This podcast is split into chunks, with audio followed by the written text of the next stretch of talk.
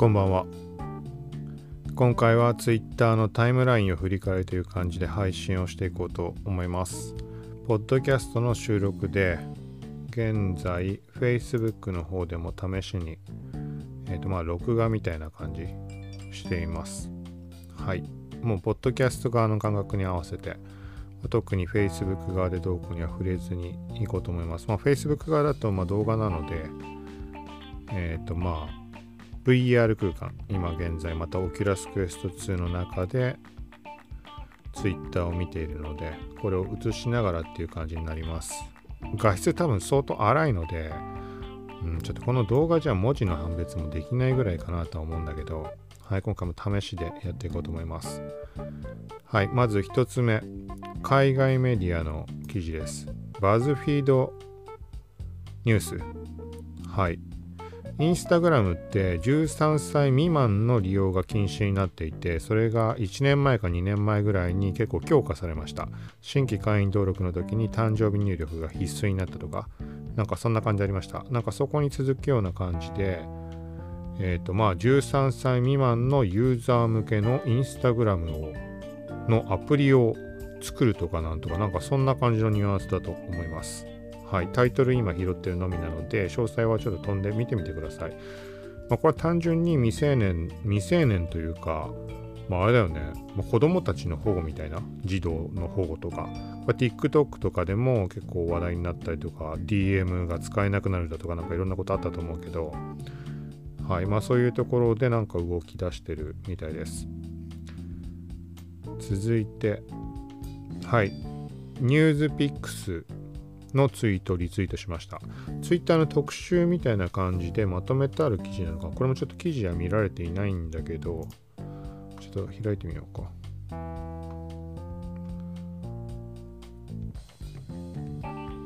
うん。なんかこの、なん、なんていうの？この画像、アイキャッチとかツイッター側でもシェアされてたこの画像がいい感じだなと思って、デザイン的な意味合いで。あなんかこれちょっと画像を今広げてみると、なんかね、ツイッターの CEO、ジャック・ドーシーさんが覚醒したみたいな感じで、はい、記事になっています。ま、なんか今までツイッターで弱かったところがどんどん強化みたいな、まあ、普段このポッドキャストで触れているままの感じで新機能の流れを追ってくれている人は流れ掴んでるかもしれないけど、まあ、ここでも綺麗にまとめてあります。ニュースビックスの方で。2020年の11月に、例えばフリートの導入だとか、12月にスペースのベータ版導入。ここら辺、細かく拾ってあるなっていう印象です。個人的には結構細かく配信をしているので。はい。で、ブレーカーの買収だとか、メルマガ機能とか、いろんなことこうで、2021年の2月にはスーパーフォローっていうサブスクリプションでの、えっと、収益化機能の発表もあった。で、3月。ここはちょっと把握してませんでした、逆に。音楽ストリーミング、なんて読むのかなこれ、タイダル、ティダル買収で自身の最初のツイートを NFT で販売とか、なんかその話もあったんだね。これ知りませんでした。はい。この最初のツイートってのは、えっ、ー、と、なんかすごい記憶、なんだっけな、何回か触れたことがあるんだよね。なんていうの、例えばちょっと前にツイートをしたもので、えっ、ー、と、大規模なハッキング、セレブとか著名人の一斉ハッキングした犯人かなんかが逮捕されたみたいなのがあってそれ触れたんだけどなんかねそのタイミングでも当時2020年の7月時点なんだけどその日付っていうのがなんかこれ意味があるんじゃないかなみたいな勝手にあの考察をしていて結果的に今回の犯人が何か言ってるかどうかわかんないんだけどその日付ってのが Twitter のね3周年3周年じゃないな何周年にあたるとかなんかそんな話だった気がします。で、なんかそういうタイミング、いろんなことがあるタイミングで、この一番最初にツイートしたものっていうのを結構調べるタイミングがあったんだよね。そう、だからそれ、そのツイートを販売したっていう話みたいです。まあ、なんか関わる、ちょっと離れるけど、インスタ側の10周年なんて言った時の時も遡ってツイッターを見てみたら一番最初にしたインスタグラムアカウントでしたツイートとかってのも残っていてまあ当たり前の話なんだけどなんかそこら辺をちょっと追ったタイミングがあって、はい、ちょっと頭浮かんだので今話をしました。はい、っていう感じで、えっ、ー、とまあツイッターがすごい一気に変わり始めている。もうこのね、画像を見ると分かりやすいんだけど、今までのツイッターって、もうツイートとか DM とかをするだけだったものが、あの本当にあれだよね課金機能ポッドキャストメルマガあとはスカットの買収とかで画面のシェア機能はい、これがどう実装されるのかとかわかんないけど、あとはもうクラブハウス機能のスペースとかフリーとインスタストーリーみたいなものを導入したわけで、はい、ちょっと長くなってしまったけど、これ記事読んでみたらいいんじゃないかなと、また後で読んでみようと思います。続いて、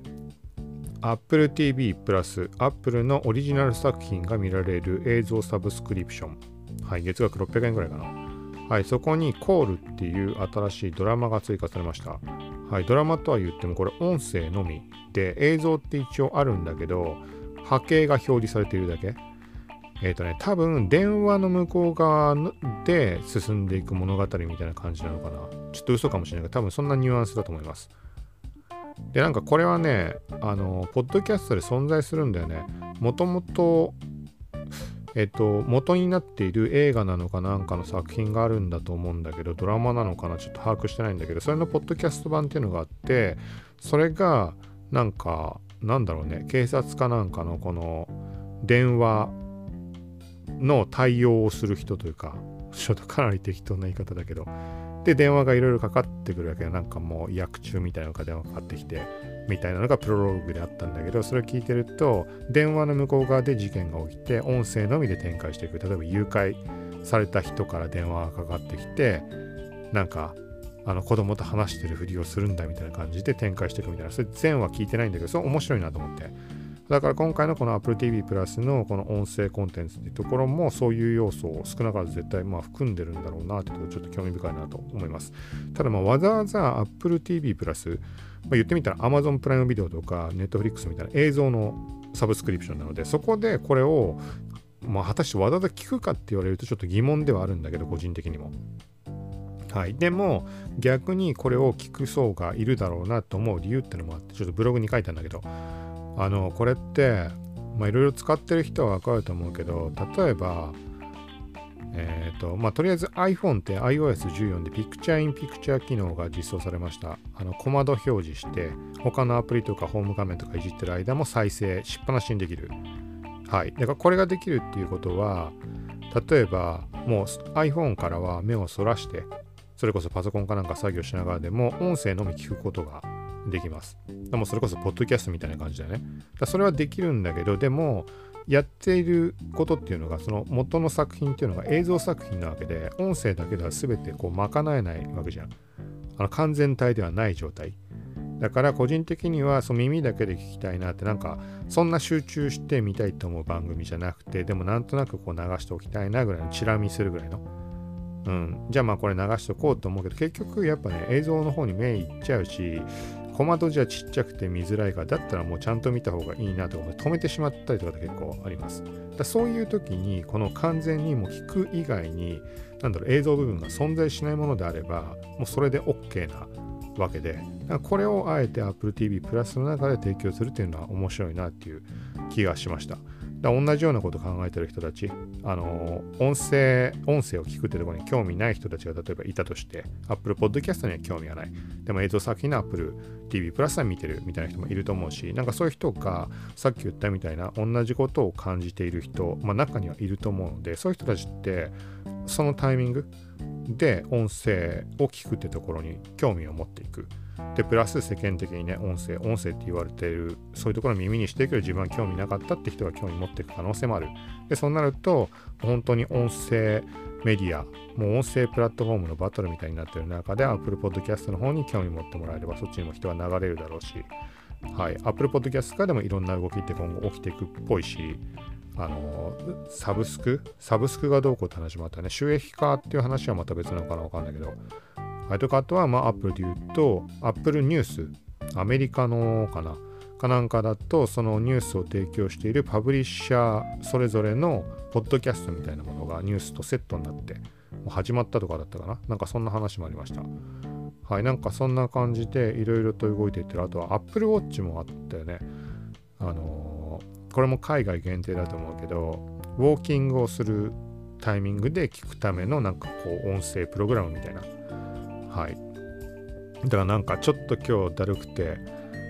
うん、ちょっと歩くのもあれだなとか思った時にでもこのね、その番組、新しいものが配信されていって、なんかそれを聞きながらだと随分感覚違ったりもするかもしれないので、はい、ちょっとまた無駄に長くなったけど、まあこれ興味ある人は聞いてみてください。はい。あ、で、一応そう、あのね、初期のデフォルトの表示で見ると、英語の音声が流れて、日本語の字幕が流れるみたいになってて、あ、そっか、じゃあ、ながら聞きって微妙だなと思ったけど、あのー、なんだろうな、字幕みたいな右下にあるアイコンのとこタップすると、字幕何の言語で表示するかと、オーディオも選べるようになってる。日本語にしたらちゃんと日本語で流れました。はい。ちょっとめちゃくちゃもう長くなってる もうざっくりいきます。はい。続いて、今すぐアンインストールするべき Windows のプログラム12選ライフハッカー日本版の記事です。なんかパッと見たら、あーみたいな、なんだろうね。まあ、みんな知ってるようなとこで言うと Adobe のフラッシュとかそうだし。で個人的にはそんなものあったなと思ったのはこれ書いてるんだけどマイクロソフトのシルバーライト。なんだっけなこれ。あのまあ一応ちゃんと説明はこの記事の中に書かれてたんだけどなんかあんまピンとこないけどなんかよくこれ目にしたなみたいな。うん。なんかそんな記憶があってツイートしました。続いて Twitter スペース配信ボタンがパープルに。Twitter スペース美アップデート最新情報記事書いたものです。まあこれはもうボタンのアイコンの色が変更になったというだけです。はい。続いて、えっ、と Facebook が SXSW で VR アバターについてなんか発表したとかそういうことなのかな。これ英語の記事なので細かなニュアンス把握できてないです。cnet.com の記事です。気になる人は見てみてください。まあ要はこれ、ホライゾン、ホライズンって呼ばれるメタバース。はい、それこそ今現状この VR 空間で話をしているわけだけど、まあ、これ自分がアバターを身にまとうでこう他の人とやり取りがこういう、ね、VR 空間でできるわけだけどそれ用の Facebook のアバターってことになります。あれ？ちょっと話しそれたな。そうそう。そうなんだけど、そうその、この今、あの、Facebook 側でこの動画、もし見てる人がいたとしたら、この空間みたいなものを Facebook が開発中、Horizon っていうもの。 Horizon だか Horizon。発音わかんないけど。はい、っていう話です。で、これ実際は2019年ぐらいで止、ま、開発止まってしまったんだけど、 Spaces ってものが存在しました。Twitter スペースの Twitter スペーシーズと同じスペーシーズっていうあの単語なんだけど、そう、それに関してはまさしくそのメタバース的な多分感じのものだったんだと思うんだよね。アバターの話だったのかな。なんかそこで止まって、だから現在はこの Horizon っていう方が進んでるみたいな感じです。だから Oculus Quest 2をこう開封して、こういろいろ今試してる最中で、この VR 空間にも今いるわけだけど、なんかそういうのを考えると、もう Horizon ってものが早く来てくれたなんかいろいろ好都合だなと思うけど、 Oculus が Facebook の製品なわけで親和性も高いだろうし、はい。続いてあとはちょっと Oculus をいろいろ触ったところで気づいたところなんかをツイートしたりしています。よくわからないこと。もともと Oculus のアカウントがあってそれでログインをして使っていたわけだけど Oculus Quest 2が10月2020年10月に発売になった時に Facebook のアカウントで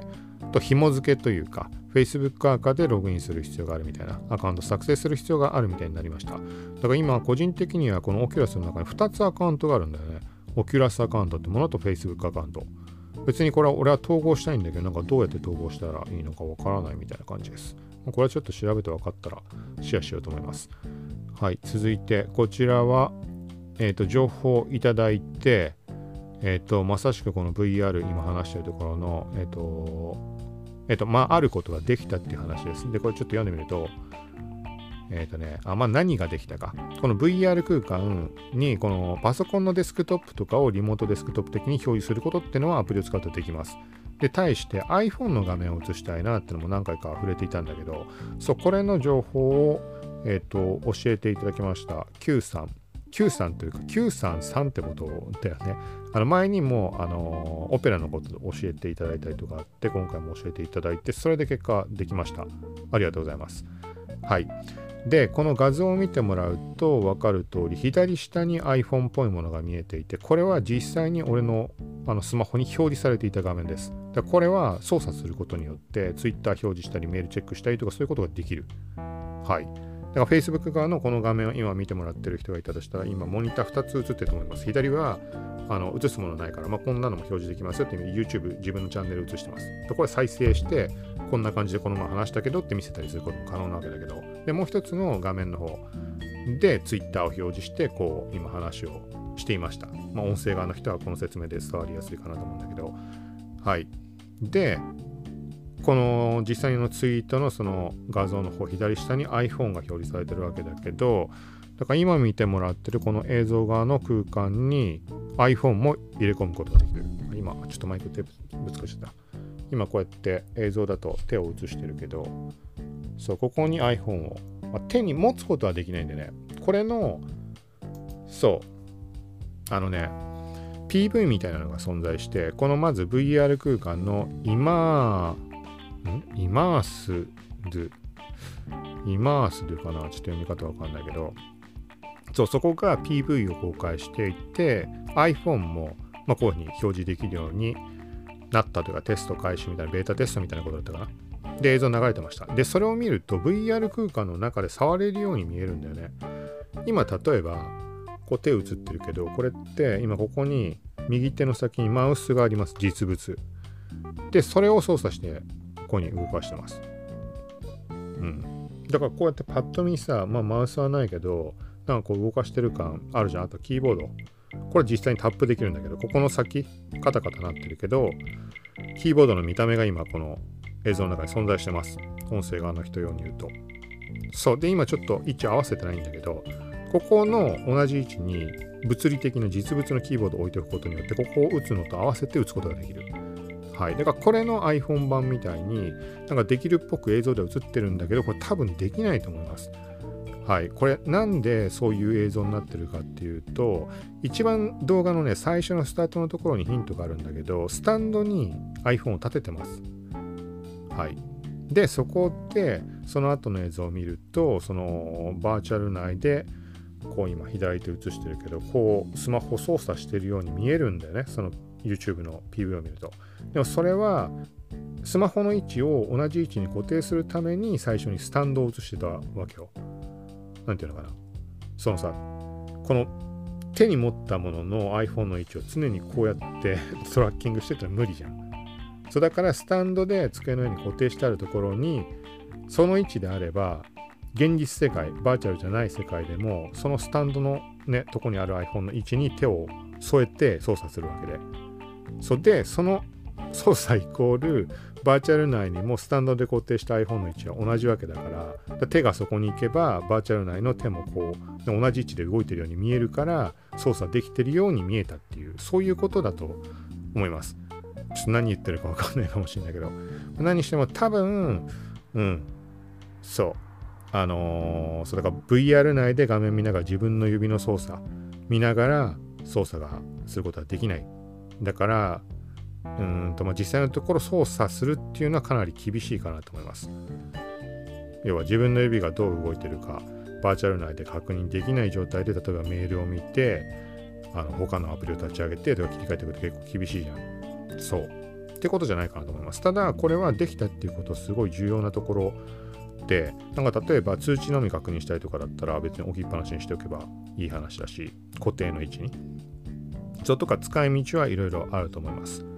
はい。で、あとはね、若干、ここはまあ、ちょっと今回のこの件はまた別で話はしようと思うんだけど、ざっくり言うと、えっ、ー、とね、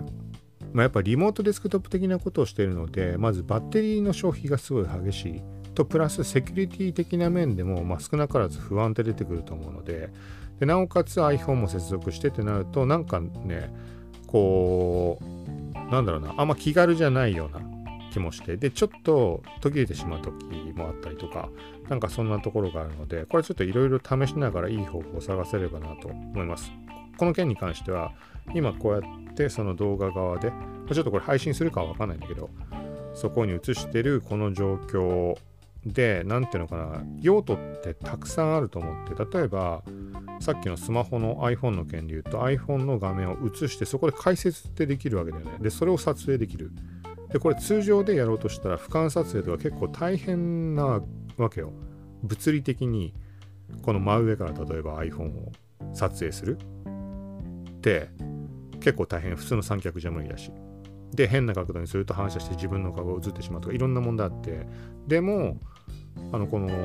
VR 空間内に画面を映すってなればそういうのを気にする必要がないんだよね。そうとか別に iPhone に限らずパソコンの、まあ、モニター今2つ映ってるわけだけどここでその動画流してそれについて解説する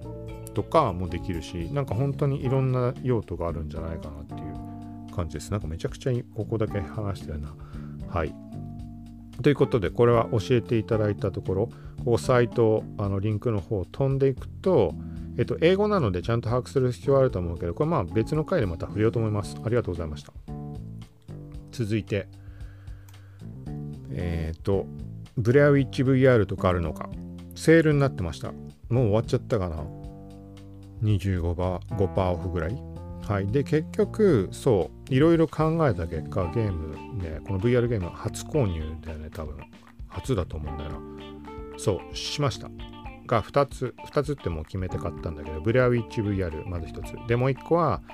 えっ、ー、とまあこれはやっぱ買わなくていいかなと思ったけど結局 Oculus Quest 2を開封するきっかけになったコナミの BEAT ARENA っていう音ゲーこれを買いましたまあ多分ねそんなにねうんやろうとは今もやろうってあんま思えないぐらいだからあれなんだけどうんまあなんかね本当に最新のゲームだし話題性のあるものだしっていうところちょっと触れとこうかなっていうところでこれもセールがえっ、とね、2つのセールが重なってて、そう、ビートアリーナも割引で買えたので、そうだったらまあ最新のもの買っとこうかなっていうところで、まあ、これ選びました。だこれはまた別で話をしていけたらと思います。思いますというか、これはね、ゲームね、えっ、ー、とね、そんなちゃんとした実況とかっていうつもりはないんだけど、この前、あの、 Oculus 2の開封セットアップみたいな時に言ってた感じのポッドキャストで配信しました。なんかグダグダと。うん、開封セットアップみたいな話をしたんだけど、その感じで、この Facebook 化であの配信をしようかなと思います。個人アカだから別に誰も見ないんだけど、あのー、どっかで話したっけ？オキュラスの中からこう動画をね、保存したりとかするって Facebook にしか保存ができないんだよね。この公式の機能でやろうとすると。なんか、なんかやろうと思ったらできるのかもしれないけど、手軽にやる方法だと。で、映像も荒かったりするんだけど、それプラスライブストリーミングの機能もあります。で、対象が個人アカになってしまう。個人アカがグループにしかできなくて、そうそれが厄介なんだけど、なんかせめてページで配信とかできたらいいのになと思うんだけど、そうだからとりあえずのところそのライブストリーミングにするとなんか保存容量とか気にすることなくもう勝手に Facebook 側の方で保存してくれるわけでそう、だから何も気にする必要ないから、これはいいなと思って。で、あの、現時点では、そんないきなり生配信っていうつもりもないから、えっと、自分のみしか見えない状態にして、で、ライブ配信をしてます。今、現状もそうなんだけど。そうだから万が一これでなんかまずいものが映ったとか、今もデスクトップこう映してるわけだけど、なんかうっかりさ、例えばよくある話、別に俺はそんなとこ気にしないけど、なんかの履歴かなんかをしたらエロエロ動画かなんかのが出てきてしまったとか、とか、まあそんなことならまだいいけど、なんかもっと致命的な何かパスワードみたいなものが映ってたとかさ、それをライブ配信でっていうのは、まあ不慣れだからそういうこと起きてもおかしくないから、だからまあ一回自分のみにして動画だけ確保しておいて問題なければ公開みたいな感じがいいかなみたいな、まあ何回かやりました。はい、そう、その感じでこのゲームやろうかなって。で、プラスで、なんだろうね、その配信機能ってなってるわけだから、厳密にどうこうってわかんないけど、それでなんかさ、怒られるようなことってのは、まああんまないのかなって、要は著作権だとかそういうとこの絡みの話。そう。なんかそういう意味合いで、まあどっちにしても Facebook のそのストリーミング機能あるから、それをちょっと使っていこうかなと思います。そう、ブレアウィッチに関してはもう一つね、一番最初、プロローグ的なところだけ話しながらやりました。別に何の面白いもないけどね。うんないけど、まあやったので、なんか追体験的にこのゲームのか、まあゲームの感情を知りたいって人もそうだし、まあ別にやらなくてもいいから内容だけ見たいとか、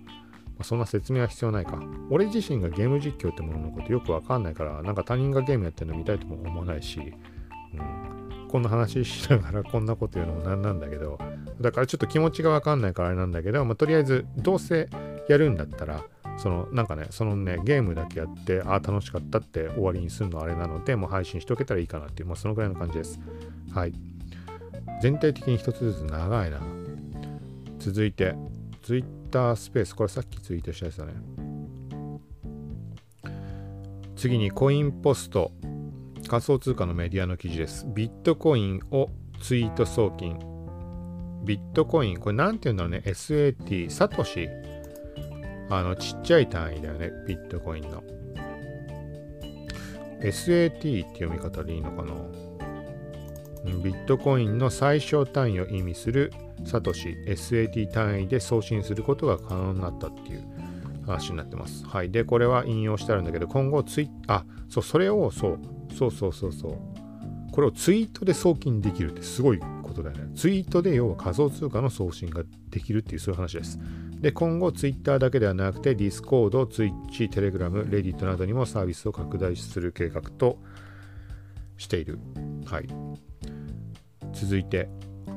インスタ360関連の話です。GO2 っていう親指に隠れるぐらいの小型のカメラを買って初期不良で、うん、カスタマカスタマーサポートといろいろやり取りとかしてました。で、そんな中いろいろ触ってたら、えっ、ー、とね、SNS 機能みたいなのがそのアプリの中にあります。カメラの例えばリモート撮影だとか、画像をダウンロードしたりするためのアプリ。まあ大体何のカメラでも存在すると思うんだけど、その中に SNS の、まあ、プロフィールみたいなのが存在して、で、これがね、面白いことになんかするごとにポイントが溜まってくる。で、それで割引クーポンもらえたりとか、商品で交換したりができるみたいな感じになってます。で、具体的に何するとポイントが貯まるかっていうと、例えば他の人の投稿にいいねをしたとか、コメントをしたとか、自分が写真とか動画を投稿したとか、で、そこに対して誰かがいいねをしてくれただとか、まあなんかそんな感じのなんかね、えっ、ー、と、なんだろうね、そのミッションとかトロフィー的な、トロフィーって言ってるとちょっとこ今言った感覚とは違うかもしれないけど、まあ、そんな感じでポイントが溜まってくんだよね。ちょっと変なところがいろいろとあって、まあ、そんなところをごちゃごちゃと書いてます。なんかまあ面白いなと思って。で、これもまた別件で触れるけど、インスタ36052を買うべきか買わないべきか、どんな人に向いてるかとかそういう話はまとめてしようとは思ってるんだけど、現時点初期不良でマイクがおかしくて、結局、えっ、ー、とね、まあ、初期不良だっていうところは認めてもらえたというか、初期不良かどうかっていう判断かはわかんないけど、まあ、何にしてもマイクがおかしいってことは向こうは把握してくれました。で、ここに送ってくださいみたいなので、修理依頼フォームみたいなのを案内されて、今日送信し、送信というか、あの発送しました。ただ謎なのは、修理ってちょっとなんかおかしいよなと思っちゃうね。どうなんだろうね。なんかそういう製品とか、なんだろうな、売る側というか、開発側のことは俺はわかんないから何とも言えないんだけど、なんかそのさ、フォームに関しては、そんな初期不良専用のフォームなんてないだろうから、修理依頼のフォームでも別に問題ないとは思うんだけど、なんか修理をされるって、だって買った時点で壊れてたものをさ、修理ってなんか変な気もしてくるし、これ何とも言えないけど、DJI もそういう感じだった気もするし、前に言ったみたいに、あの、リペア品との交換って形になってしまうみたいな話もあったし、それが本当に買って発売から数日でそういう対象になってしまうのか同じことが起きるのかわかんないんだけど、うん、もうなんかそんな微妙な感じ。で、そんなレスポンスがまあ、レスポンス悪いのかな？翌日にならないと返事は来なかったかな？チャットとメールと並行してて、チャットでは英語とかしか来なくて、で、メールは日本人っぽい人が対応してくれてるんだけど、なんかそこの位置の疎通ができてるのかできてないのか分からなかったり、あとはなんかまあ、うーんとなんかね、動画がそのマイクが本当におかしいかの確認のために Google ドライブにファイルをアップしたりとかなんか、なんかいろいろめんどくさいことをしました。で、Google だってさ、それ、じゃあ言ってみたらさ、もう個人情報渡っちゃってるわけじゃん。そのメアメアドっていうか、そのアカウント。あの、もう、なんか、捨てアカみたいなのがあったから、そこでやり取りは、そこに動画アップはしたんだけど、なんか全体的にあれだなって思って。まあ今言ったそのね、渡すための受け渡しのためのアカウント自体はしょうがないんだけど、例えば今回、じゃそれは初期不良じゃありませんとかってなった場合とかって、なんかすごい嫌だよね。アカウントだけそこを知られてとかさいろんなところ向こうに伝わっちゃうわけじゃん、ま、全部向こうは何をしようって気はないだろうけど。うん。その何にしても発送しました。だからこの後どうなるのかなって。でなんかその現地中国に送るとかだったらまたいろいろ大変だなと思ったけど日本国内六本木になんかうんなんかサービスセンターというか日本の拠点があるのかそこに送った感じです。まあここは進展あったらはい。まあ、話します。もうなんかあれだよね。なんかね、まあ、これはここで全部話さないけど別の回で話すけどさっきのこんな人が買うべき買わないべきみたいな。なんかね納得いかない部分っていうのがカメラの性能自体にたくさんあってだから今そんなにイライラすることなくもうあれなんだね。発送して修理修理だろうが交換だろうがっていうとこ待っていられる。あの要はもうめちゃくちゃはっきり言ってしまうとあんま使い道がないから。うん。そうだから今怒っても何でもないんだけどこれがものすごい欲しくて手に入れたものだったら結構イライラしてるよねきっと。反応、ま、毎回なんか一個来ることに翌日にならないと返事来ないとかそういう状況で。はい。また長くなった。今回めちゃくちゃさっくり終わらせようとしたのに。はい、続いて、Twitter が TL 上で、まあ、ホームタイムライン上で YouTube 動画の閲覧機能が iOS でテスト開始っていう話です。まあ、どういうことかっていうと、Twitter のアプリ、ちょっと Android のことはわかんないけど、iPhone ってあの TL 上だと URL にしかならないじゃん。うん、それ不満に思ってる人は YouTube とかやってる人とかだとわかると思うけど、そこれが普通にスクロールしてタイムラインの上で再生できるようになるっていうことだと思います。多分。まあそうだよね、きっと。はい。これはちょっとここにリンク貼ってないけど、ブログの方に記事も書いてあります。これは、えっ、ー、と、関連リンクとして、ポッドキャストの概要欄貼ります。はい。続いて、これはコインポストの方。えーと、本気で仮想通貨の一般普及を前提にサービスを考えています。はい、この前触れたリンクスっていう手数料無料で、えーと、個人間送金がビットコインできるサービステスターとして今参加してる最中なんだけど、はい、そこ絡みの話です。これは本当にね、拡大したらすごいことになると思うので、サービス公式展開した時点では、あのそのあたり興味ある人は、あの登録とか使ってみたらいいと思います。これ別になんか仮想通貨を送りたいとか、もらいたいとか、そういう感覚ではなく、例えばインフルエンサーとか企業とかが、えっ、ー、と、そのなんか仮想通貨のプレゼントとして、なんだろうね、例えばファンを増やすでも、すでに囲っているファンに対してサービスっていう意味合いでもそうだし、要はなんか例えば、えっ、ー、と、検証的な感じのプレゼントの対象がビットコインであるとか、あとはコンテストとか開催した時の商品がビットコインになるとか、なんかそんな感じの使い方もできると思うので、でこの前も触れたけど、ライブ配信機能がどうこうとか、かクリエイターとかが、まあ、インスタライブとかやって投げ銭をもらう、YouTube の、えっと、スパチャをもらうとか、あの感覚でビットコインを扱ってできるみたいなことだと思います、おそらく。はい、なんか他にもいろんなこと考えてるみたいなので、はい、リンクスっていうサービス、これは注目した方がいいんじゃないかなと思います。続いて、Chrome 8989で音声からリアルタイムに字幕を生成する自動文字起こし機能が追加されたので使ってみた。はい、ギガ人の記事です。これはちょっと後でチェックしてみようと思います。はい、で続いて、これコインチェックが動き出したなっていうコインチェック NFT ベータ版3月24日より提供開始。はい、これも気になる人はチェックしてみてください。続いて、なんかオペラがオペラタッチっていう iPhone の iOS アプリ、これがオペラになるみたいな話なのかな？何が変わるわけではないのかね？名前が変わるだけなのかね？あ、なんかここ書いてあるか。新しい名前、新しいルック。これからの数週間でオペラタッチがオペラブラウザという名前に変わります。名前とアイコンが変わりますが、これまでお使いいただいた機能はそのままです。ってなってます。一応、えっ、と、原文の公式ブログリンク貼ってあるので気になる人は見てみてください。続いて、これなんだろうね、マットさんがツイートしてるもので、Facebook の中にリールっていうボタンが表示されてるみたいな話です。どういう意味だろうね。Facebook 側でもリールっぽい26秒間の動画、短い動画投稿できる機能がテスト中って話はあるんだけど、それをリールと呼んでるのか、なんかインスタ側のリールと絡むことなのか、ちょっとわかんないけど。はい、続いて、VR 関連、ゆるキャンバーチャルキャンプっていうのが3月4日配信開始ってなってます。はい、これも気になる人は見てみてください。ゆるキャンはね、なんだろうね、あの、なんかああいう系のアニメってあるじゃん。っていう言い方で伝わる人には伝わると思うんだけど、ああいうアニメって特に興味がなくて、あのツイートしといて言うのもなんだけど、でも、なんだな、あの、見て特別面白いとかって思うことはないし、こんなね、あの楽しみに見るようなこともないんだけど、なぜかすごい惹かれる感じがあるんだね。謎の。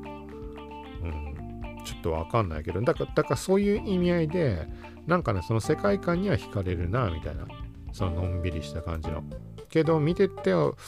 うんまあこれ好きな人いたらもう申し訳ないけど なんか特別面白いなとかそういうことは思うことってのはないんだよね。なんだろうねこの感覚は。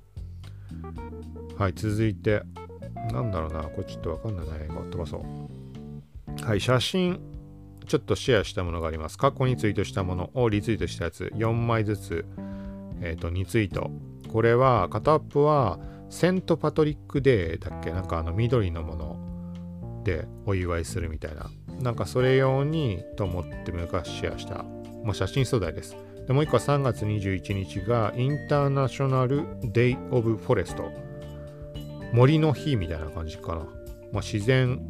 とか自然保護とかなんかそういう感じなのかね。なんかそれ用に山の中の写真載せてます。ゲッティイメージズと IM リンク貼ってあります。はい続いてえー、っと、この前も触れたばっかりの次世代高速ブラウザブレイブ、これの投げ銭に使うことが4月から日本でも可能になる BAT ベーシックアテンショントークンという仮想通貨。これが、え、っとね、2月時点で70円近くまで上がってて、あ、そんな上がってるのかっていうのをツイートしました。なんかそんなに気にしてなかったんだけど、その何回も触れてる2017年当時って全然値段安かったので、当然。だから70円ぐらいまで来てんだって2月に言ってたら、3月17日130円になっていって、もうあっという間に140円、150円近くまでいったかな、その後。はい、これは多分だけど、ビットバンクっていう日本国内の取引所に上場、取り扱い開始したっていうタイミングで上がってたような気がします。本当にそれが理由かわかんないんだけど、タイミングが重なったので。はい、続いて、VR 関連、まあ、これも愚痴みたいなもんだけど、VR の中の Firefox Reality っていう Firefox の VR 版、 Oculus 版、 Oculus 版って言い方がいいのかな？があるんだけど、これの音声検索、マイクを押しても音声が認識してくれないみたいにちょっと問題があって困ってます。はい。困ってますって言ったったらだけど、続いて、これは来たね。地球滅亡球滅亡の事態に備えて月面にノアの箱舟を建設し地球上の生命670万種の種子や胞子精子卵子のサンプルを保管する計画を米アリゾナ大学の研究チームが提案したみたいな話です。うん、すごい話だね。ただこれは過去に触れたけど、あのなんかその可能性があるっていう段階のものをもう先に決めとかないとまずいんじゃないかなっていうのをたまにツイートしていて例えば遺伝子操作した上での出産。これは中国かなんかで多分実際に行われたみたいな話だった気がするんだよな。ちょっと今曖昧な言い方でちょっと嘘かもしれないからあれだけどちょっとツイート今見つかんないからあれなんだけど。とかあとはクローンも実際にもう作ることができる人間も。中国の医師があのそういうのの依頼がセレブとかから後を絶たないみたいな。ペットとかを1000万ぐらいでそのクローンを作って生き返らせることっていうのはもうやってるらしいんでね。だからそれを知ったセレブたちがそう依頼をするけどそれはまあ何ていうの？まあ、やっちゃいけないことだからみたいなので断ってるって言ってなんかその意思が行方不明になったみたいな。違う事件だっけなとかあとはこれはまあちょっと陰謀論だとかオカルト的な要素の話になっちゃうかもしれないからあれなんだけど地震を人工地震の装置とかの話ってよく話題になるじゃん。でなんか陰謀論だとかまたわけのわかんなこと言ってるやつがいるみたいな話になりがちだけどこれはえっ、ー、とね実際の法律かなんかが制定されたっていう話があって1977年とか76年に環境改変の禁止みたいな要はあの気になる人はちゃんと調べてほしいけどその人工地震とかを起こすことを禁止するだかそういう装置の利用を禁止するだかなんだかちょっと曖昧だけど何にしても人工地震とか起こせておかしくないようなそういうことについての取り決めっていうのが存在します。だからそれをわざわざ国で決めたってことは技術的に可能だった可能だってことなんじゃないのかみたいな話が上がっていて、まあ、何にしても今言った3項目とか他にも何かあったんだけどそう事前に可能性で決めておかないといつこの急速にね発達してなんかそういうことがさ表に出るような感じで事件にななりかねないわけじゃん。あの例えばクローンを誰かが作ってしまってでそれ自体がもう法律に違反してるかなんかあるんだと思うんだけどそれ以前にさその人がもし誰か殺人を犯してしまったとしてその時にクローンってことはさ大元になってる人物と同一人物なんでしょ？ある種まあ、厳密には違うのかもしれないけど、その時に裁かれるのはどっちなんだって話。うん。じゃあ本人がクローンを望んだとして作ったとしてね。作った人が原因だからっていうところで、その人が、ね、あの犯罪者扱いなのか、でもやったのはクローン側。じゃあ仮にクローン側が犯罪者だって認められたとしても、その人が、ね、罪を背負うのかっていうちょっとまた変な話になってくるし、とか、なんかそういうところ。だって同じ人だっつっても別人なわけじゃん。もう別に存在してるわけじゃん。だそれをどう裁くのか。とか、なんかそんなこととか。そうあとはこの前触れたみたいな中国とロシアでなんか月面になんか作るとかなんとかって言ったりしたと思うけどなんかああいうところの絡みでも宇宙条約かなんか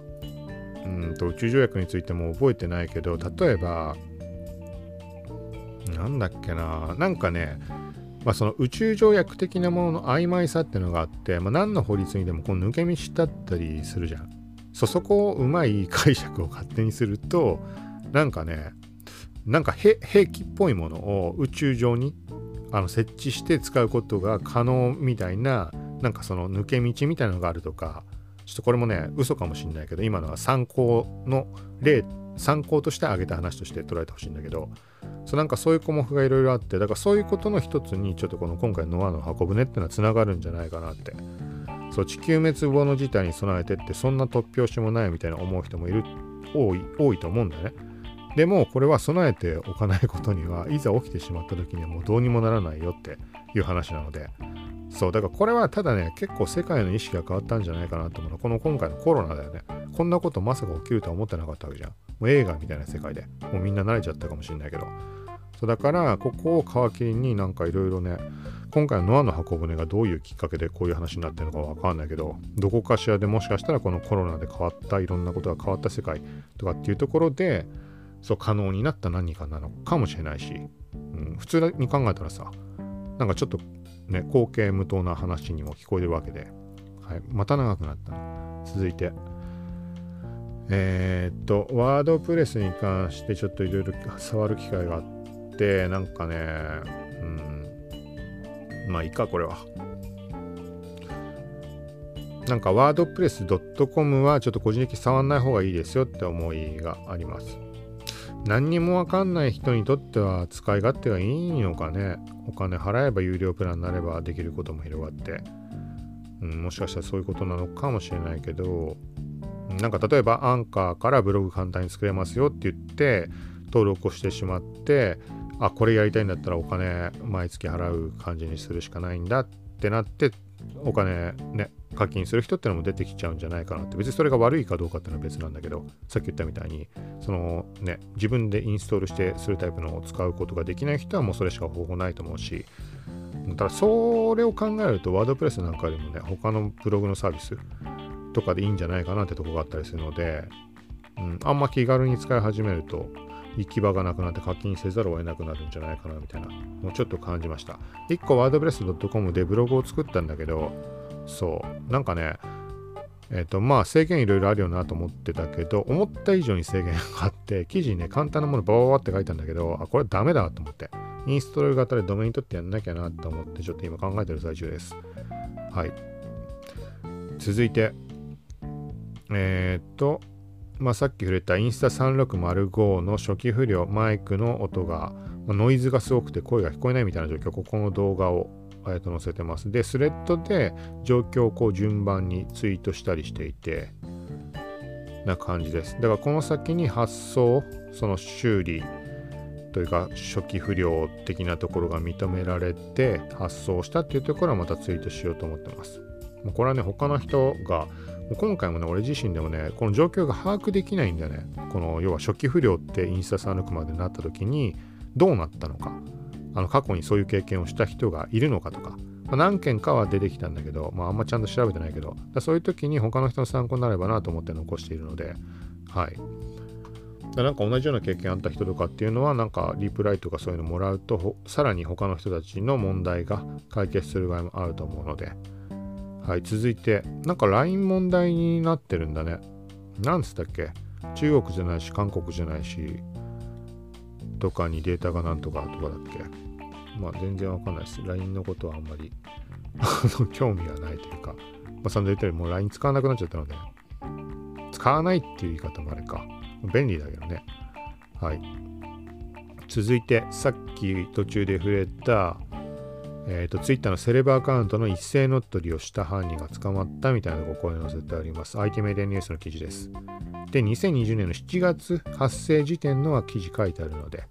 はい、まあなんか遡って確認とかにはできるようにスレッドにしてあります。続いて IT メディアニュース。AWS わざとクラウド障害を起こすサービス AWS フォルトインジェクションシミュレーター提供開始という話です。AWS はもう天才みたいなものだからねもう現代に。で考えると。だからまあそれを意図的に落としてださっきの話ともリアル関連づけると人工地震装置的なことだよね。そうそれってそれをわざと起こして、まあ、避難訓練のみたいなことをしようみたいなこれのもうなんかオンライン上の AWS、AWS 版みたいな感じで捉えられるんじゃないかなと思います。続いてビットバンクの公式ツイート、さっき触れたベーシックアテンショントークン BAT、バット、はい、ブレイブの投げ銭に使われるやつ、まあ、上場っていう話、手数料無料ってなってます。はい。あここでも価格触れてるんだね。110円に BAT なった時点でもツイートしてたみたいです。はい。その他はリツイートしたもので、 Unsplash で公開している画像を使ってくれた海外メディアのものをリツイートしたりしています。その他、あとはまあこれはどうでもいいか。えーと続いて、なんかそう、最近このニュース、SNS 関連のものあんま細かく触れ、あのー、拾えてないんだけど、 Engadget 日本版の記事、Twitter が複数のセキュリティキーを登録可能にみたいな話になってます。なんかこれね、英語の原文の時点で目に入ったんだけど、なんかよく意味がわかんなくて。まあ英語がわかんないからってのはもちろんあるんだけど、その他も今回のこの日本語の記事も見てみたけどね、なんかいまいち把握できなかったんだよな。まあ、俺の理解度が低いだけだとは思うんだけど、まあ、気になる人は見てみてください。続いて、なんだろうね、これも英語の記事だけど、日本語の記事も多分上がったと思います。気になる人はチェックしてみてください。なんかインスタグラムが、えっ、ー、と、ティーン向けのセーフティーツール、まあ安全、安全に使うためのツール的なことかな。まあそのティーンを守るためのツール的なことなのかね。うん、なんかよくわかんないです。はい。続いて、インスタ3605のツイートです。関するツイート。これは結果的には解決しました。ちょっとここは説明はもうスルーするので気になる人は読んでみてください。まあ、解決はしました。ただ、いろいろ問題もあった。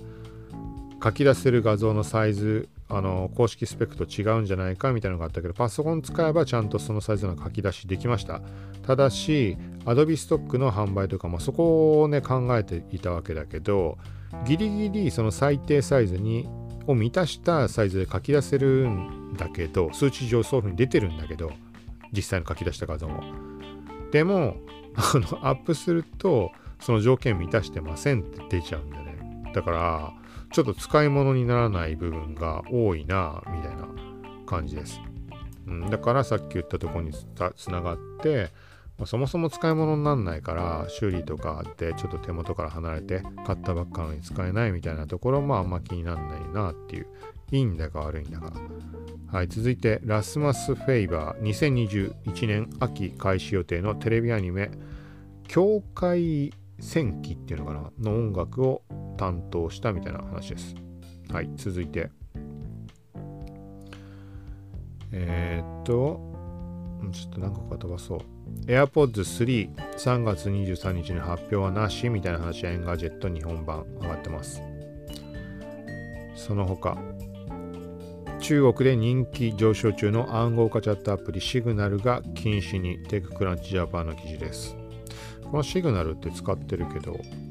まあ、特に使いやすい使い勝手が悪いとかも何もないけど、セキュリティを重視してるみたいな話だったっけな。はい。続いて PayPay 銀行口座開設で1.5万円入金すると4500円を現金還元みたいな話です。PayPay 銀行ってジャパンネット銀行で、もう名前変えるかもうめんどくさくてしょうがないんだけど、変えなきゃいけないんでしょ？自分で名前変えてくださいみたいな案内各所からメール来たりしてるけど。はい。続いて、え、ー、と、ソフトバンクが、そう、LINE も、LINE も、その新しい新ブランドみたいな感じであの料金プランの発表というかあったと思うけどまあそれは結局個人的にはそっち移行するわけにはいかないんだなみたいなところになりました、まあ、要は例えば分割でソフトバンクで買ってる人だとかも当てはまるのかもしれないけど分割の支払い自体はソフトバンク側ではやってそれとは別に LINE ものを使うってこともできるはできるらしいんだけどなんかね俺の場合はそういうところはもう抜きとしてなんかいろいろあったら細かいとこ覚えてないけどなんか例えば PayPay ボーナスがなんとかとかえーと、ソフトバンクの家あの家の回線もソフトバンクとかにしてる時の光割りとかが適用されないとかちょっと何だったか覚えてないかあとロあれか SIM ロックの解除が必要とかなんかその話だっけ、何にしてもそういう状況で使えないなって切り替えはできないなと思ったらソフトバンク側もなんか新しいプラン発表しました。最大3ギガの段階性ミニフィットプランプラス。はい。続いて。えっ、ー、と他はちょっと何個かスルーしていこう。あとはオキュラスについてちょっと触れたところだとなんかね Amazon プライムビデオとかを結構見てみたんだけどそのオキュラス GO に比べて解像度圧倒的に高くなってるからオキュラスクエスト2の方がねなんかこう快適というか楽しめそうだなと思ったけど実際のとこそんなこともないような気がしてきてそこについてツイートをしてます。でなんでかっていうとあのね画質ちゃんと比べてみたんだよね。画質を比べるとやっぱり圧倒的にオキュラスクエスト2が圧倒的に綺麗。あの、オキュラス GO は何回も言ってる通り、あの、なんかね、正方形みたいなドットが見えてしまってるみたいな、縦横のラインが見えてしまってる。はっきり見えてる。そう、感じがあるから、絶対にクエスト2の方が綺麗なんだけど、でも快適かって言われると、うん、クエスト2の方が快適じゃない気がします。これなんでかっていうと、これね、その見てる、使ってる人の目に依存する部分もあるかもしれないから、例えば視力なのか、なんかものの見え方って人によってね細かな違いは多分あると思うからさ。そうなのかわかんないけどあのねクエスト2は中心にピントが合ってる状態だと周りがすごいぼやけて見える。はい、でこれは目のこのグラスの位置を3段階に調節できるんだけど一番外側にすると個人的にはこう全体的にこのパンフォーカス的に全部にピントが合い合って見えやすい気がする。けど逆にど真ん中のところだけはピントがずれてるんだよね。だ映像を見るときとかってど真ん中を当然見るじゃん。だからちょっとそれは違和感があるからかといって1個狭めると今度は最初に言ったみたいに真ん中らへん丸い感じでサークルにピントが合ってるとしてそこのエリアから外れるともう全体的にぼやけてるんだよね。で画面の一番端っことかに縦に出てる字幕とかってのは読めない。そっちに顔を傾けないと。そうだからこれがこれがね、例えばオキュラスク、オキュラス GO の方もあのそうかもしれないんだよね。これわかんないけど、厳密には。ただでも気にならない。なんでかっていうと、そもそも映像が汚いから。そう。汚いってほど汚くないけど、さっきにドットが見えてる状態なので、これがさ、例えば周辺がちょっとぼやけたりとか見えなって見えにくかろうが、なんかそもそも映像が荒いからあんま気にならないわけだよね。対してオキュラスクエスト2はめちゃくちゃ綺麗だから、中心部のその円の中にあるところはめちゃくちゃ綺麗にピント合って見えてる。対して外がぼやけて見えないっていうのがすごいあのストレスに感じる。だからその分、この自然にずり落ちてピント位置がちゃんと合わない状態ってよく起きてこう位置調節し直したりするんだけどこれがオキュラスオキュラスクエスト GO の場合はそれもまだ許容範囲なんだよね。もう何回も繰り返しなんだけどそもそも映像そんな綺麗じゃないから荒いからあんま気にならない多分ね。対してオキュラスクエスト2はめちゃくちゃ綺麗だからちょっとでもずれるとぼやけてしまうのが気になってしょうがない。あらまあどっちがいいってちょっと何とも言えないけどだから完全に固定できるタイプのものとかを使えばもしかしたらオキュラスクエスト2の方がいいのかもしれないけどみたいなところをちょっと感じました続いてまたちょっと何個か飛ばして目についたものだけ。Windows 10のバージョンは間もなくサービス終了となりますみたいな謎な警告みたいな警告というか案内が出て。調べてみたらなんかねみんなに起きてることっぽくて何て言ったっけな。なんか変にやんない方が更新しない方がいいみたいななんかそんな話だったっけな。うんこれちゃんと調べてみてください。あスレッドで載せてあるね。うん。ここ見てもらうのがいいんじゃないかと思います。続いてなんかしばらく、えっと、自分の名前でのエゴサってしてなくて、もう古い、ずいぶん前のものだけど、なんかツイートしてくれた人がいたので、海外の人。と、これあれかね、ナショナルジオグラフィックのラテンかなんかのアカウントなのかな。なんかそんなのももう去年の2022年1月とかだけどなんかツイートしてくれたみたいです。渋谷の街ハロウィンかなんかの時の。もう一個はソウルライター風みたいな感じでソウルライターっぽくはないけど別にそのつもりで撮った写真をなんかなんかなんかのアカウントがツイートしてましたはいどこまでこれは過去に話したんだろうあこれで終わりかなちょっと自負アニメで犬の背中にインスタ3605を取り付けたみたいな感じのを載せてあります。これね、見てもらってわかるかわかんないけど、めちゃくちゃ適当に止めてるけど、こうやって固定できてるんだよね。なんて言うんだろう、あの犬のさ、首のとこからこう、ベルト回して、体の胴体にを回して、なんかこう、そういうタイプのやつあるじゃん。その背中の部分、クロスしてるとこにリードをつなぐみたいな。そうそういうところのちょうど背中の部分に名札みたいになってて鉄のなんか鉄が出っ張ってんだよねそこにインスタ365052のマウントみたいなやつクリップタイプのやつそれを止めてこう固定した感じです。実際これは犬がね激しく動くとちょっと外れてしまう感じがあったけどあのね、この程度でもね、固定って結構難しいから、例えば DJI のオズモポケットとかもコンパクトだけど、コンパクトつっても GO2 とは比べ物にならないぐらい大きいし、そうそれをこの感じで固定して犬の視点で撮るなんてのはちょっと結構無理なので、かなり頑張んないと。そう。けど GO2 だとこういうことは簡単にできる。うん。まあ映像が綺麗綺麗じゃないとか、まあ、なんかいろんなこと、これはまた別の機会で話そうと思うけど、とりあえずはこういうことの撮影には使えるので、まあ、こういう面ではすごいいいんじゃないかなと思います。はい、これって全部多分今回振り返りきったと思います。はい、ということで、うん、今回ちょっとなんかあんまり乗り気にならなかったというか時間的な問題とそのねオキュラスのゲームを買ってそっちを実況じゃないけどそっちのやつもやりたいなと思ったからうんで、今回配信する前にすごい結構このね、今のこの VR 空間、そうその教えてもらったイマースルみたいな、この空間でいろんなこと試してました。で、えっとね、すごいんだけど、あの、なんかこういうことができるっていうのは、その iPhone も使えるっていう、その VR 空間の話ね、今いるのが。なんだけど、なんかね、なかなかこの操作感的にやっぱり、うん、リアルのものとほどなんだろうなうまくいかないというか、まあ、さっきのあのアマプラとかの映像の話とも同じなんだけどこのピントの位置がやっぱずれてくるからねちょこちょこ直すのがフラストレーションを感じたり要はリアルの方がやっぱまあ快適ではあるよなっていうそうとなんかねこの画面の位置そうだからこのねゴーグル側の物理的な位置だけではなくこの画面の中に映してるディスプレイの位置とかとかサイズとか距離感とかそこの調整でもいろいろ変わってくるわけじゃん。で対して物理キーボードを仮想で表示してこの位置調整だとかなんかそういうのが、なかなかうまくいかない。なんかあったと思ったらちょっと触ったらずれてしまうとか操作が完全に把握できてないってこともあると思うんだけどそうそういうのをいろいろ試して疲れた状態からの配信だったのでそう本当にさっくり済ませるつもりが結構長くなったんじゃないかなって。ちょっと今マイクの時間見えないからあ難しかった。ごめんなさい。そう。そう、だからヘッドセットつけてるから今も見えないからマイクぶつかってしまってるんだけど、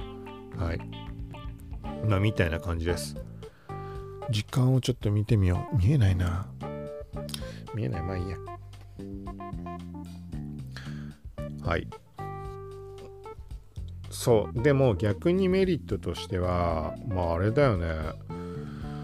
やっぱ例えばリアルな空間でめちゃくちゃ机とかちっちゃいとかもの物の置き場がないみたいな時にデュアルディスプレイとかをこのバーチャル空間上でできるっていうのはすごいなって。これ俺がもともと今現在ってデュアルで使ってます。だからこの VR 空間上にデュアルとして2つモニター、まあ、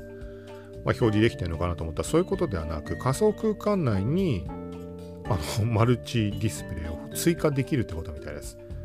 なんかね、ちゃんとその有料プラン確認してないけど、無料プランでも1個だけなら表示できるのかな。ちゃんとしたとこ調べてください。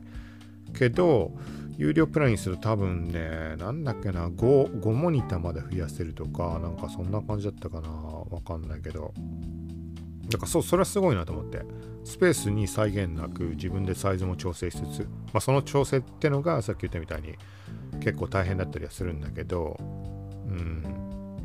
でもあれだね現実世界でそんなことできないところにこうどんどんディスプレイ増やしてっていうのできるのはすごいなってで今この映像の方では映してるけど左上の YouTube これをだから流しっぱなしにもしてそれ見ながらなんてこともできるわけじゃん。であんまり例えばこれが画面でっかいとさ意識そっちに持ってかれてあの仕事の方に集中できないとかってことであればあえてちっちゃくしたりとか今もう左ちょっとだけメインのモニターをちっちゃくしてあえて奥の方に置いてあります。見てる人はわかると思うけど。そうだからこんな感じでそう位置の調整。あちょっとマイクぶつかしたらちょっと今試しにもうこのまんま操作をしてみると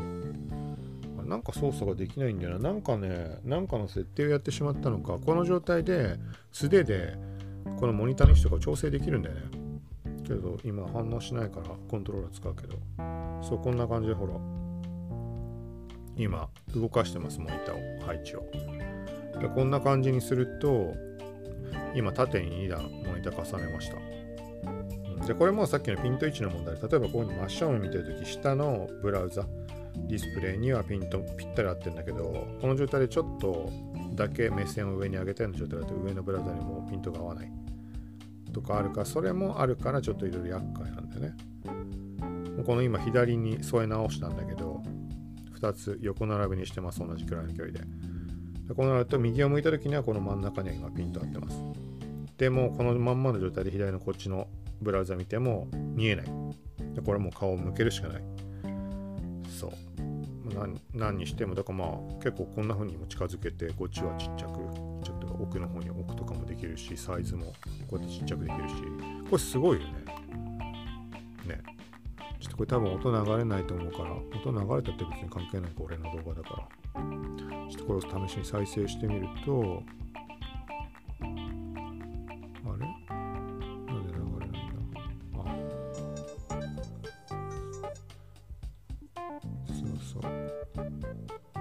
こんな感じで流せるわけだよね。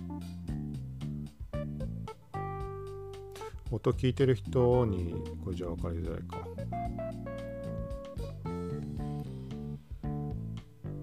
なんか喋ってる回の配信とかにすればいいかな。あなんか他の映像が出ちゃうかな。めちゃくちゃ操作しづれ ダメだこれ。ちっちゃすぎて。そうなんかまあだから今こうやって見てもらってる通りなんだよね。この微調整とかがなんかなかなかうまくいかない。今この戻るボタンを必死に押してるわけだけどちっちゃすぎて今とか触れなかったわけよ。かといってそのためにもう一回サイズ調整のさこういう風にすればまあできるわけだけどサイズ調整がもう一回。あこれか。なんかこれをしてさまた なんつうの再生する動画を決めた上でもう一回戻るもう一回さ固定してこんなことするのもなんかバカバカしいじゃん。なんかそんな感じの意味合いです。そうこういう調整が本当に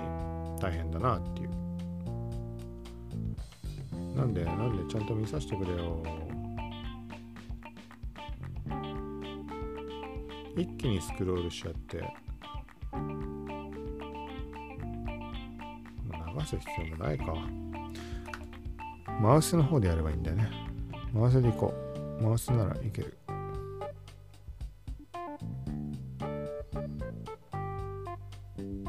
例えばじゃあなんだっていいんだけど。あじゃあこのなんかこの長さ音声側に入ったらまあ分かりやすいかなっていうだけです。こんな必死にやることじゃないと思うけど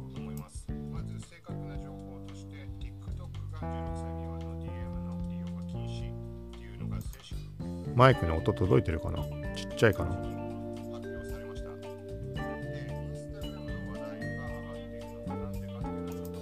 はい、まあ何しろ今が、まあ、奥の方に設置しておいて YouTube で流してた音声になります。はい。まあみたいな感じで、何の話で今この話になってんだろう。からないけど、まあ、でもすごいすごいと思う。本当にすごいと思う。あのこのバーチャルデスクトップっぽいものってまあいろいろ出てるみたいだけど実際に使ってみたものだとまんまバーチャルデスクトップっていう名称のものが多分オキュラスだと有名だと思います。これ GO の時に買ってなんかクエストだと別にまたお金払わなきゃいけないみたいだからちょっとまだあのやってないんだけどそんな中教えてもらったものでこれ試したら普通にあれだよね。その iPhone どうかとかっていうのもベースとしてバーチャルデスクトップ的な機能としても秀逸な感じします。ただやっぱりどれもあのいいところ悪いところ悪いところというかできることできないことっていろいろあってビッグスクリーンっていう有名なものだとなんかうんこういうことするにはこっちの方が快適だなと思うものいろいろあったりとか。今回のこのイマースみたいなサービスに関しては本当にあれだよね仕事とかバーチャルオフィスとかそういう感じで使うのに適すごい適してるんじゃないかなと思いますさっき言ったみたいな配信系ここに動画を映して何かやるとかプレゼント化するっていうのもあのここの空間に他の人を呼んでプレゼンするっていうのはもちろんそうだしこの映像を録画して他の人たちに見せるためにも使うのにも使い勝手結構いいんじゃないかなと思います。はい。ということで今回はこんな感じでした。はい、ちょっと今回もポッドキャスト時間空いてしまったんだけど、えっ、ー、とね、まあ、そのね、ゲームをやりつつ、音声配信っていうのをなんかどうしてか残そうかなと思ってるんだけどただこの番組でやるのは違うなと思うのでそのために番組作るっていうのもあれだしねどうなんだろうねなんか過去に作ってそのまま止まっちゃってるものって結構あったりするからわかんないけどちょっともしかしたらアンカーで番組作ろうかなと思います。もう一個。ポッドキャストとして。なんかラジオトークとかで時間短すぎるしゲームっぽい実況っぽくやるんだったらねそれこそ時間かかるだろうから。うんかといって他にいいとこっていうとレックとかも考えたけどレックとかじゃまた違うしな違うしなっていうかなんて言っていいかわかんないけど。まあなんかそんなことも考えてます。とりあえずはその途中で触れた Facebook のライブ配信を自分のみ用にして問題のなんか問題のあるようなところとか、まあ、映っちゃまずいものが映ったとかそういうのがなければ後で公開タイミングずらしながらやっていこうかなと思います。はい、ということで今回は以上です。なので逆に、えーとまあ、この動画を本当に配信するかわかんないんだけど Facebook があって見た人がいたとしたら、えーと各ポッドキャストアプリで聞くまとめ耳編の方の聞く聞くまとめで検索してもらうと今この YouTube の画面に映ってるこうなんか顔が緑色のやつあるじゃんなんかこんな感じのイメージのアイコンが聞くまとめで検索すると出てくるのでスマホを手に持ってるやつかな。はい。それをフォロー購読してもらうと今まさしく見てもらったものの音声版が聞けます。でなおかつもう500何回ぐらい配信していて、まあ、こんな感じであの今後も配信をしていこうと思うので、よかったらそちらもチェックしてみてください。はい、ということで、まずは、この VR の中にいる状態で先にこのライブ配信をストップします。音声の方にはまだ収録してるけど、えー、っと、画面一応ここも映ってるんで、Facebook にライブストリーミングってなってて、で、マイクとリアクションにチェックつけてある状態です。で、閉じるストリーミング、停止ってボタン出てるので、この停止を押すと、はい、止まります。で、これは非公開で自分のみにしてたので、今再生もリアクションもコメントも0件全部なってる。うん。だこれをね、まあ、いきなり公開したところで 誰も見ないとは思うんだけど、そう、まあ何にしてもこういう感じでちょっとしばらくやろうかなと思ってます。はい。ということで、まあ、動画版の方はこれで終了。まあ、終了ではあれか、もう切っちゃったか。ああ、疲れた。ちょっと VR ゴーグル外します。マイクとの距離が途中から結構離れてたんだね。こうやって今外して初めて気づいたけど、ちょっとボリュームバラが付き合ったらごめんなさい。1時間？9分。はい。もうこれで終わりにします。とりあえず、あ、まあそうだな。まあいいか。まあ、ちょっとしばらくこんな感じのを試そうと思います。で、プラス、ちょっと前に触れた、全く別件、この VR ゴーグルつけながらっていうとことは、えっ、ー、と、共存のしようのないものとして、VR アバターみたいな話もしたと思うけど、それも試したいんだけどね。はい。まあいいや。また、あんま開かないように配信しようと思うので、よかったら聞いてください。さようなら。